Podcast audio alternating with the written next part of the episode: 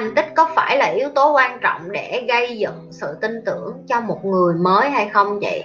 Chị nói ví dụ, nếu như em có một người bạn là một vận động viên bơi lội nổi tiếng thế giới, thì cái thành tích bơi lội của cái người đó có làm cho em tin tưởng họ là một người bạn tốt với em được hay không? Rồi, chị có một ví dụ khác. Em đang hẹn hò với một anh người yêu và thành tích dữ dội của ảnh đó là ảnh đã có hơn 100 người yêu cũ. Thì cái thành tích dữ dội về cái kinh nghiệm tán gái của ảnh có phải là cái yếu tố để cho em tin tưởng được là ảnh hiểu phụ nữ và ảnh sẽ yêu em hay không? Cái kinh nghiệm của một ai đó hay cái thành tích của một ai đó nó không có liên quan gì đến cái sự tin tưởng ở đây hết. Thành tích của họ là do cái năng lực của họ tạo ra, do cái tài năng của họ tạo ra và nó không có liên quan gì đến cái chuyện là gây dựng tin tưởng ở đây hết. Nếu như em muốn đi theo cùng một con đường với họ, và em muốn học những cái thứ mà họ làm tốt, thì em phải xây dựng dựa trên một cái nguyên tắc khác chứ không phải nguyên tắc tin tưởng. Đó là nguyên tắc học. Từ cái mà thành công của họ là họ đi những cái bước nào. Thế nào nó cũng có một cái sườn bài. Và em học theo cái sườn bài đó, vậy thôi. Nhưng khi em kết bạn với một thằng là vận động viên bơi lội nổi tiếng thế giới em chỉ muốn làm bạn thân nó. Thì cái nhu cầu bạn thân của em với nó để xây dựng tình bạn thân đó là cái gì? Mày có đi ăn chè với tao không? Mày có đi ăn bún với tao không? Mày có ngồi nói chuyện tâm sự khi tao khổ sở hay không? Từ đó nó mới ra niềm tin. Chứ cái thành tích của nó ở ngoài đời không có liên quan gì đến niềm tin ở đây hết á. Ví dụ như em tin chị hay là những cái người coi kênh của chị, tin tưởng chị, yêu thương chị, đâu có phải bởi vì cái thành tích tích chị làm được ngoài xã hội đâu. Bởi vì họ đâu có kiểm chứng được cái điều đó và họ cũng không kiểm chứng được bất cứ một người nào ngoài kia. Mà họ nói họ thành công rồi. sự em chỉ có thể kiểm chứng cái niềm tin bằng cái hành động của những cái người xung quanh em. Họ đầu tư cho em như thế nào? Họ bỏ thời gian cho em hay không? Họ chăm sóc em hay không? Họ nói chuyện với em như thế nào? Chăm sóc em thì là chăm sóc như thế nào gọi là chăm sóc? Có những người gọi là physical touch, những người người ta cần ôm ấp, người ta cần vỗ về đối với họ như vậy là yêu thương. Có những người là word of information có nghĩa là em phải nói chuyện thì mới là yêu thương. Có những người người ta muốn em mua quà tặng họ đối với họ như vậy mới là yêu thương. Có những người người ta muốn em chăm sóc họ bằng cách là nấu ăn cho họ đóng vali cho họ đi làm hoặc là chỉnh chu áo quần cho họ. Cái cái đó gọi là act of service.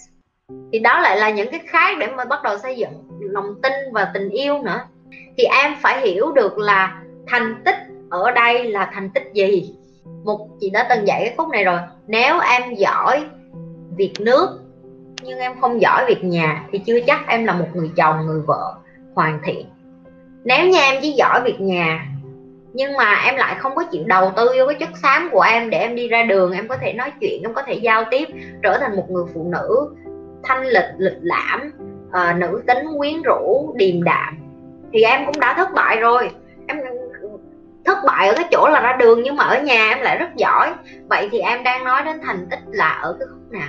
Ok, đó, chị chị chị phân tích tới vậy thôi để cho em hình dung là à ok, vậy bây giờ mình ra đường. Mình sẽ không có nhìn vô cái thành tích của mỗi người là tại vì cái thành tích của mỗi người nó liên quan đến cái sự tài năng của từng người. Như chị, cái thành tích của chị là, chị rất là giỏi bán hàng, chị bán cái gì cũng được hết. Và bây giờ khi chị làm ăn kinh doanh, chị biết được đây là cái vũ khí của chị. Khi em làm sếp khi em làm lãnh đạo, khi em làm chủ, em phải là người bán được tất cả mọi thứ mà em có trong công ty. Và trong công ty của em không có thể ai mà bán giỏi hơn em hết á. Thì khi đó em mới làm chủ được, ví dụ như vậy. Thì đó là cái sức mạnh của chị ở ngoài xã hội. Nhưng mà về nhà chị có phải là một bà mẹ xuất sắc nhất không? Thì chị nghĩ là, chị nghĩ là chị làm làm tốt nhất cái khả năng của chị thôi. Chứ chị không có nghĩ được là chị là một người có cái thành tích tốt trong cái chuyện làm mẹ chẳng hạn. Tại vì chị bận, vẫn bận đi làm chị vẫn phải đi làm để nuôi con chị chứ. Chị vẫn cần tiền để mà chị nuôi con chị thì chị không thể nào mà bì với những cái bà mẹ bỉm sữa mà ở nhà với con 24 trên 7 được. Nhưng mà những người mẹ đó người ta lo được cho con người ta đó là cái thành tích của họ.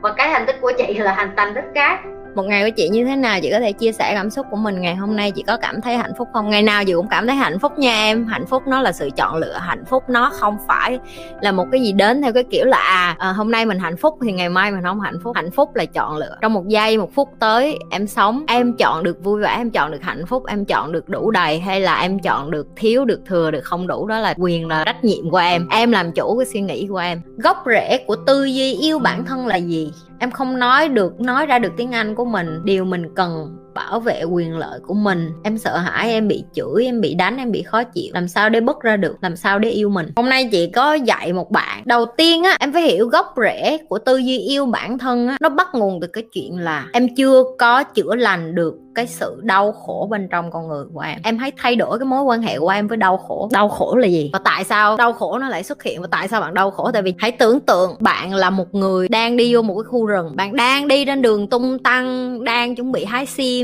hái hoa, hái đồ ăn thì tự nhiên bạn bị một cái mũi tên nó bắn chiêu vào trong cái tay của bạn. Đây gọi là bị đau nè. Bạn có hai sự chọn lựa. Một là bạn để cái mũi tên đó đó luôn và bạn tiếp tục đi, hoặc là bạn sẽ bứt cái mũi tên đó ra. Tại vì bạn, mà nếu bạn bứt cái mũi tên nó ra, nó sẽ nào? Nó sẽ phun máu, nó sẽ ứa máu, nó sẽ rất là đau. Bạn rất là sợ cái nỗi đau mà kéo cái mũi tên đó ra. Thì bây giờ bạn chọn gì? Bạn để im cái mũi tên đó đó và bạn tiếp tục nhìn phía trước và bạn tiếp tục hưởng thụ hoa thơm, cỏ lạ, tiếp tục hay dâu hay sim ăn. ngắm chim, ngắm bướm. Và lần thứ hai, cái mũi tên nó lại bay. Và lần này nó rất là mất dạy, nó lại bay đúng cái lỗ mà đang có cái mũi tên thứ nhất. Bây giờ bạn lại có sự chọn lựa, bạn muốn bứt hai cái mũi tên này ra, hay là bạn để im nó đó luôn? Hầu như 99% con người họ chọn, bởi vì họ sợ cái nỗi đau bứt ra mà họ để đó luôn. Đó chính là khổ. Bạn đem theo cái khổ đó trên cái chặng đường đi của bạn. Và dần dần cơ thể của bạn nó rất là khôn, nó không còn đau nữa. Bạn để ý thấy mỗi lần mà bạn bị cắt tay á, bạn chỉ đau đúng 15 20 phút đầu hoặc tiếng đầu, sau đó cái cơ thể của bạn nó bắt đầu thích nghi với cái nỗi khổ. Bây giờ bạn đem thêm một cái vết thương như vậy trên con đường, dù bạn có ăn cái gì đi chăng nữa trên con đường đó, dù có hoa thơm, cỏ lạ, dù có những cái thứ mật ngọt, hoa thơm, bạn vẫn luôn nhìn vô cái vết thương đó bạn đang bị khổ sở với nó đó, nhưng bạn không muốn bứt nó ra. Bạn chờ sẽ có một ai đó rút cây mũi tên đó ra khỏi người bạn, nhưng mà như như nó nói rồi sẽ không có ai giúp bạn hết. Bây giờ bạn phân biệt rồi đó. Nỗi đau á, bạn không có chọn được. Người ta có thể bắn vô người bạn rất là nhiều mũi tên, người ta có thể cho bạn rất là nhiều nỗi đau. Nó nguyên, nó có thể một lỗ, nó có thể hai lỗ nó có có, có thể là toàn thân. Và cái người duy nhất không phải là bác sĩ để rút